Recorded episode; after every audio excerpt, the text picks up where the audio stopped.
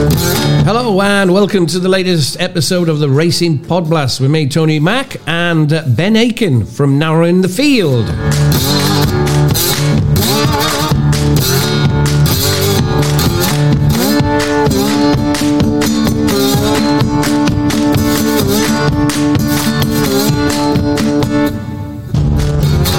Welcome along, everyone. Thank you very much for supporting us again. We are, this is our Scottish themed uh, edition. We're heading up to the Scottish borders this weekend uh, with uh, Kelso, the track in focus, in part one of the pod blast, with three of the hurdle races on the card getting our usual rundown. And we stay in Scotland for our top, middle, and bottom football Trixie battle, and then close the pod blast with the best of the rest section. Okay, let's get going. The first race on the agenda is the Morebattle Handicap Hurdle at 150 from Kelso, with 16 runners going to post over the two mile trip. Ben, can you start us off with the Morebattle? Indeed, Tony. Uh, no trends for this one, as only the last two renewals have been run as a handicap. Prior to that, was run as a conditions race. Uh, Emmet Mullins, Mr. Emmet Mullins, mm. trained. He mm. trains the favourite Mick Teague, is what I'm calling him. Yeah, current favourite. Uh, Mullins tries to land a Morebattle and Cheltenham Festival race double bonus he bagged with a shunter two seasons ago. Uh, McTeague, he's a four year old, he gets a £10 weight concession here. Handicappers probably had to take a bit of a guess at his mark. Um, unsurprisingly, being a uh, Emmet Mullins horse, little bit hard to properly assess. Mm. Uh, he holds four entries at Cheltenham, so I'm assuming they've very much got their eye on this Morebattle Cheltenham, any Cheltenham Festival race bonus. Uh, so he's going to be, he will be tuned up for this. But I'm not sure I'm overly keen on backing a horse, Tony, that was beaten 82 lengths and 29 lengths yeah. on its last two starts. But Emmet Mullins, those defeats could have been by design. Not saying anything there. You know what I mean. So McTeague, yeah, I'm not going to be backing him. Won't be surprised if he wins. Um, ultimately, I do think it looks a pretty poor race. So on balance, I'm actually drawn to the top weight. Colonel Mustard from the Lorna Fowler Yard. Uh, now, this time last year, he was finishing third at the Dublin Racing Festival behind Sir Gerhard and Three Stripe Life, and then third in the county hurdle behind State Man and First Street. Now, he was only hmm. getting three pounds and four pounds from that two horses in the county hurdle. If he met them today in a handicap, he'd be getting around £26 from State Man and £10 from First Street. So that was a big run from him in the county. Uh, and if he can run anywhere near the level of his DRF run or county hurdle run, then he could just outclass the field. Now, he's also entered for the county hurdle again this year. So, again, you'd have to be thinking connections are hunting the double up bonus. So, I'm coming down on the side of Colonel Mustard in this, Tony. What have you got? It's an interesting one as well. The, the race before the Dublin Racing Festival, he finished second to Jonbon. Yeah, exactly. He's got yeah. some he's form got, in the book, hasn't he? He has. He's got form. He just needs to reproduce it, and he, he's surely going to be on the scene in this. That's an interesting one. I'm going for. I've got three on the uh, very quickly. Three on the short list. Dear Mark, uh, number thirteen. Dear Mark for Sam Thomas and Adam Wedge. Uh, two from four over Timber. One last two starts winning at Hereford and Kempton. Left-handed is a concern here. So on my shortlist from me, shortlist of three, he's off. Benson, pretty much the same for Benson who is a distance winner. He's got uh, he's not finished out of the first two this season. He's four from 15 over hurdles, four wins from 12 on a slightly undulating track. Again, left-handed track is a concern here. So, which brings me on to a big price one for you, uh, everyone. In this one, it is the uh, Milton Harris trend El Muchacho. Uh, two from five over hurdles, two wins over similar trip, two victories in a hood. Obviously, the hood has uh, helped him has assisted him. He's two from seven on a left-handed track. He's one on an undulating and a very undulating track.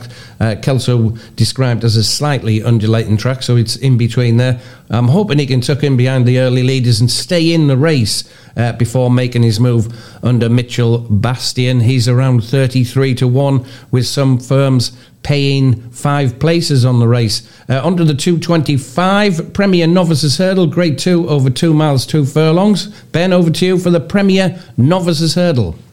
Yeah, grade two, as you say, plenty of potential pace on on this. Uh, possibly three or four I see that could go on, but heads off the front end.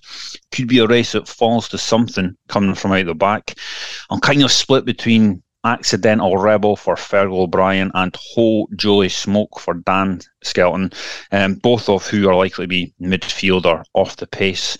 Uh, my concern with Accidental Rebel is the fact he's a nine year old uh, they're a hard lot to make profit from in the better novice hurdle contests. Um, horses aged nine or older, they, they they're few and far between their wins in the, the good novice hurdles. He did win at Chepstow early in the season. He's been off since then. I'm not. I'm, I'm unsure about him right now. So I'm, i would fall on the side of Ho Jolie Smoke for the Skeltons. Now he's one that will need to improve plenty on his first two hurdle starts, but the form of his, his debut effort has been working out well. Horse that beat him that day, making your mind up for Nicholls. Since won a grade two, so I'll tentatively side with Ho Joy Smoke in this one, Tony. Good stuff. I've got a. Uh, we're agreeing to disagree uh, again here uh, in the 225. Colonel Harry on uh, two of my short list of two. Colonel Harry, two from four over hurdles, won a maiden and novice hurdle at Newcastle for trainer uh, Jamie Snowden. Both wins in a similar size of field, both on a slightly undulating track. Wasn't disgraced in the Tolworth. Uh, thought highly enough of to go for, which is which I find quite interesting. Uh, Colonel Harry, he's around eight to one or six to one rather, with a couple of firms paying four places, and at a bigger price. Uh, I may have a play come race day. Uh, Karachi Castle, winner of last three starts. He's two from two at this venue. Ticks a few boxes, including a win on good to soft. I think he deserves his chance. It is a massive step up in grade. Uh, I think he deserves his chance in this grade two. Karachi Castle, that's around 12 to 1 with some firms paying four places. And uh, Colonel Harry, uh, six to one, with again firms paying four places. Uh, on to the three o'clock handicap hurdle, class two over two miles, five furlongs. Ben. Yeah, tricky race, I would say. Uh, I've got a, a, loose sort of short list of Santos Blue, Raphael's Return, Nells Son, maybe even Donny Boy. I think he might be a, a decent mark. Um, I'm drawn to Nells Son. Now, he won the Premier Novices Hurdle on this card last year. He's an unbeaten two from two at the track. Uh, his run at Cheltenham last time out, where he came sixth on trials day it was. Um, plenty better than it looks because he actually banged in a career best speed figure on the pro form speed figure scale that day. So it's actually a decent enough run, um, a very decent run actually for him. And he's also had the benefit of a wind up since that run. Um, I think the mark of 135 is within range for him. It should be within range for him. And he's probably where I'm at in this race. Tony Nells Son for me. Yeah, it's it's it is hard. This one, isn't it? It's a bit. Yep, a bit. Yeah. Uh, I know there's ten going to post, but it was like looking at it. It was, this is my my. This is drab. Uh, I've got, come down on the side of Dance with the Wind, winner of his last two starts. Uh, Edward Austin in the uh, in the plate. It's around five to one with some firms. Uh, course winner also a distance winner, well educated, catches the eye for me. Uh, 15 to 2 for trainer George Bewley and uh, son Jonathan in the uh, in the plate, uh, claiming three. He's won his last three starts at Hexham, uh, one here at Kelso and Carlisle uh, when last seen in October. Interestingly, he's been off. Obviously, his fitness is having to be taken on trust, but I'll be going for an each way in the in the three o'clock on well educated each way with some firms paying four places uh, in that one. You have to shop those out, shop around for those. Uh, right now, uh, that's the. Um, that's the uh, three races from Kelso, all on ITV. Don't forget, right now it's time for top, middle, and bottom.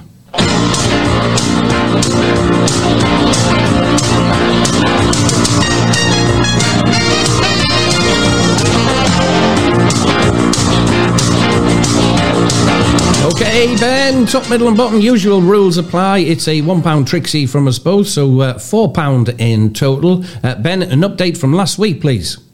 Last week, yeah, we had two matches the same. Mm. I got hmm. them horrendously wrong. Mm. You got them horrendously right. so, last week, Tony, two winners, one loser, plus 1.04 points. Myself, one winner, Stenhousemuir, two losers, minus four points. Oh, Hmm. burned. Um, running totals now. Still well ahead, mate, though, aren't you? Well, I've got a, I've got a buffer, yeah, but plus plus twenty point eleven for you, plus fifty nine point five six for me. But you know, if you bang in a, a hat trick, it'll close just in an instant. So let's see what we got this week. I'll start us off, Tony. Yep. Top championship. Sticking with Hamilton, Hamilton to beat Arbroath at six to four. Now this match is played on Friday, people, so that's played tonight. Oh. Um, Ham- Hamilton were f- it's on BBC as well. It's on the telly. Interested, and it's on the TV. It's on a telly box. Um, On, on BBC Hamilton. Scotland. no, I think you get on the iPlayer. Oh, Sure. all right, right. I hope Ah, it's not replacing uh, Scot Squad. What the hell's Scot Squad? it's brilliant. Have you not seen Scot Squad? Never heard of it. Have a look it? for it. I will do. I will do. Yeah. Um, yeah, Hamilton to beat Arbroath six to four. Hamilton finally were starting a motor. Came on stuck against league leaders Queens Park last weekend. I think it's a good chance for them to keep that momentum or get the momentum back. Uh, potentially climb out the bottom two as well. So Hamilton for me in this one. Uh, middle Scottish first. Airdrie to beat Queen of the South at seven to five. Now Airdrie have been solid on the road recently. Queen of the South form very up and down in the past few matches, so I'm going to take Airdrie to get themselves back into the playoff places in this one. And at the bottom, Scottish second, my hometown, Elgin City to beat Bonnyrigg Rose at evens. Elgin stopped the rot last week. Excellent win away at the mighty Dumbarton, the only team this season to beat Dumbarton at home. So uh, last week that was Elgin getting things back on the go. Bonnyrigg, they continue to slip and slide down the bottom. They've lost six of the last eight. The only wins in the last 16 matches have come against Stranraer twice. So I'm expecting Elgin to win at a canter in this one. Hamilton, Airdrie, Elgin for me, big man. What you got? Lovely. And I've got Ayr United at home to Inverness. Uh, apologies, it's gone. I've gone. Um, I've got. I've gone rogue here. I've gone odds on uh, nine to ten. Uh, Ayr United at home to Inverness in League One. Uh, we have Edinburgh away at Kelty Hearts, eleven to five. I think that's a big price that for Edinburgh I was, away I, I was Hearts. tempted with Edinburgh myself. Yeah, I thought big, that was a really, really big price for Edinburgh. we, yeah, we now both know what we're on about, mate, don't we? I with, know. uh, experts.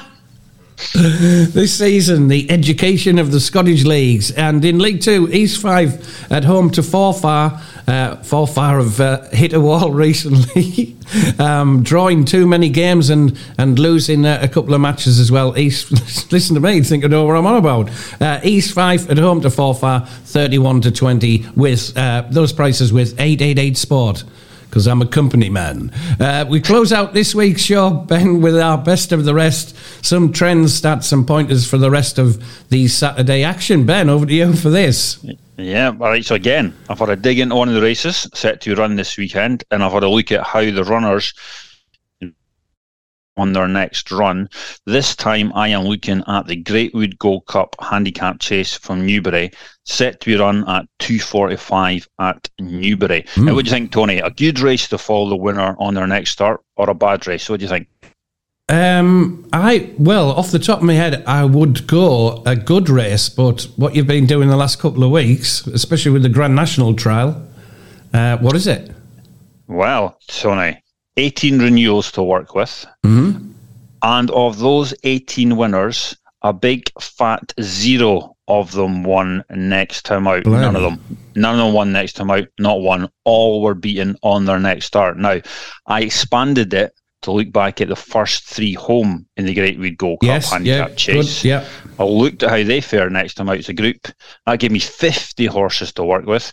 Between them, one. Only one of them won next time out. One of 50 horses to finish in the top three. Only one of them managed to win next time out. Only five of them managed to finish first or second next time out. So I would say relatively eh, conclusive evidence that those that finish in the first three places in the Greatwood Gold Cup Handicap Chase in Newbury have to be treated with massive caution on Blimey. next start. Yeah. Be wary, folks. Very, very wary. I don't know why. Maybe it's just the quality of horses because it's probably horses that won't go to Cheltenham. Maybe, um, but they just don't don't do it. They don't win next time out. The first three don't win next time out. So be wary, folks. Very wary.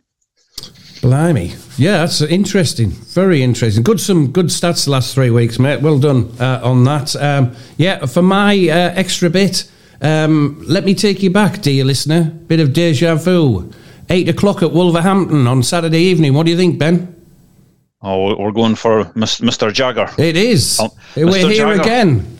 Oh, again.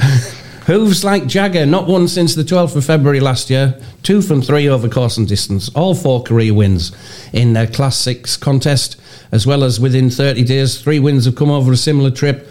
Uh, and he's running off a mark. Hooves like Jagger, 8 o'clock at Wolverhampton. He's off a mark of 58. His two course and distance wins have come off marks of 56 and 59. So he's smack bang in the middle of those two. Uh, Hooves like Jagger, 8 o'clock. Come on, Hooves like Jagger tomorrow night, please. Get me out of this. Uh, many thanks for listening to the latest edition of the Racing Podblast.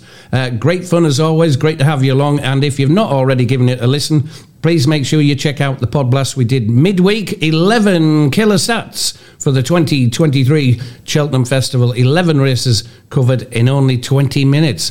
Thanks very much. Uh, cheers, Ben. Just on Tony. And we have a uh, boxing bonus, another boxing bonus from VAR George coming up after the theme tune. Stay tuned.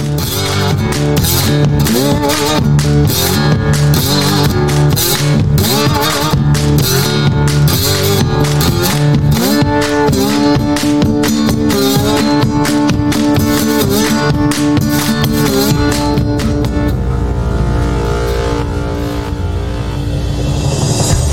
Hi lads, I've picked out a double for Showtime's card in the early hours of Sunday morning. First on the undercard, former champion Jarrett Hurd takes on Jose Resendiz. In Resendiz, Hurd is taking on someone capable but untested at the high levels Hurd has previously been at.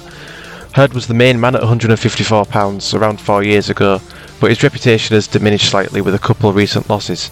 His last fight was a points defeat 21 months ago, so there'll be some ring rust there.